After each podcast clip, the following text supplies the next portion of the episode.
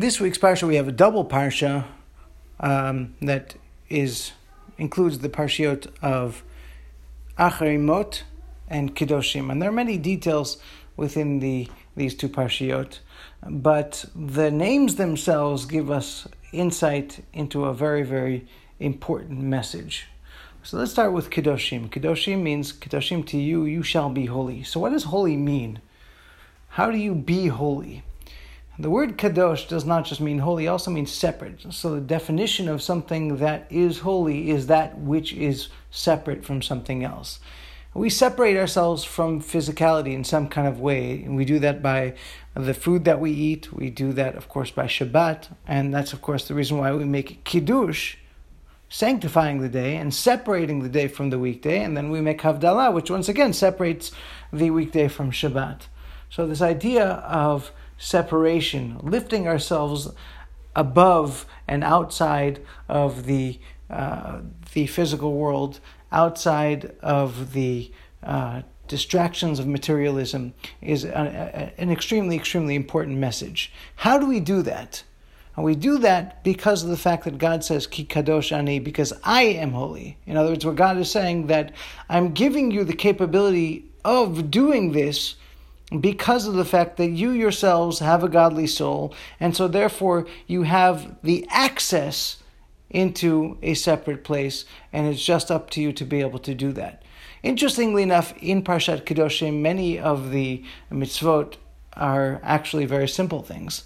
Um, and the truth of the matter is that it doesn't take uh, an extreme uh, movement in order to be able to reach this level of holiness. It just me- means that we need to take one step at a time. Every single Jew is capable of reaching this holiness that is uh, mandated by the Torah. At the very same time, a person shouldn't real shouldn't think to themselves that just because I've reached an extension of holiness, therefore I've gotten there. Let's say I am fully observant of all the mitzvot, or even further than that, you know, that somebody who is is a a person who is truly devoted to God, and to the to what they think is the ultimate of their existence, even such a person needs to realize that there's actually a further step to go, and that's uh, hinted to at the words Achrei Mot. Achremot is are the first words of the first parsha that we read, and it talks about the commands that were given to Moses and Aaron to give to the Jewish people after the death of the two sons of Aaron, Nadav and Avihu.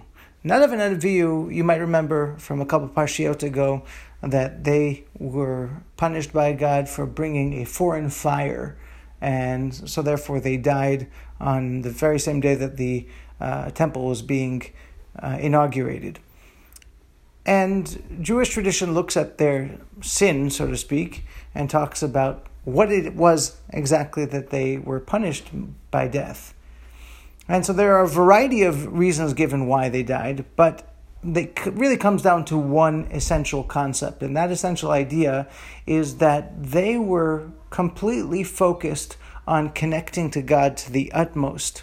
And so therefore they actually wanted to give up their lives. They actually wanted to to to leave this physical sphere and to be totally connected to God. They wanted to let go of their physical body and just uh, connect to God with their souls. And that was actually wrong. That was not the correct approach because God put us in the physical world because God wants us to be able to accomplish a mission. And so, therefore, the approach to leave physicality, to completely uh, ditch your responsibilities in this world, is totally and absolutely inappropriate. And so, therefore, the message of Achrei Mot is that even as a person gets to a level of holiness or a level of, of authentic connection to God, a person needs to continue to try to connect to God, not in a way of abandoning this world, but finding holiness within the world. And that's done through even the most simplest things. We are, on one hand, removed, but we need to stay within. And that is a very, very unique element of the Jewish religion in general, because we are not trying to go onto a mountaintop or trying to disappear and and uh, connect just to spirituality, the idea is to bring godliness and bring spirituality into our world, and we do that by living our world, but living our world in a holy way, in a slightly separate way, as mandated and commended to us by God.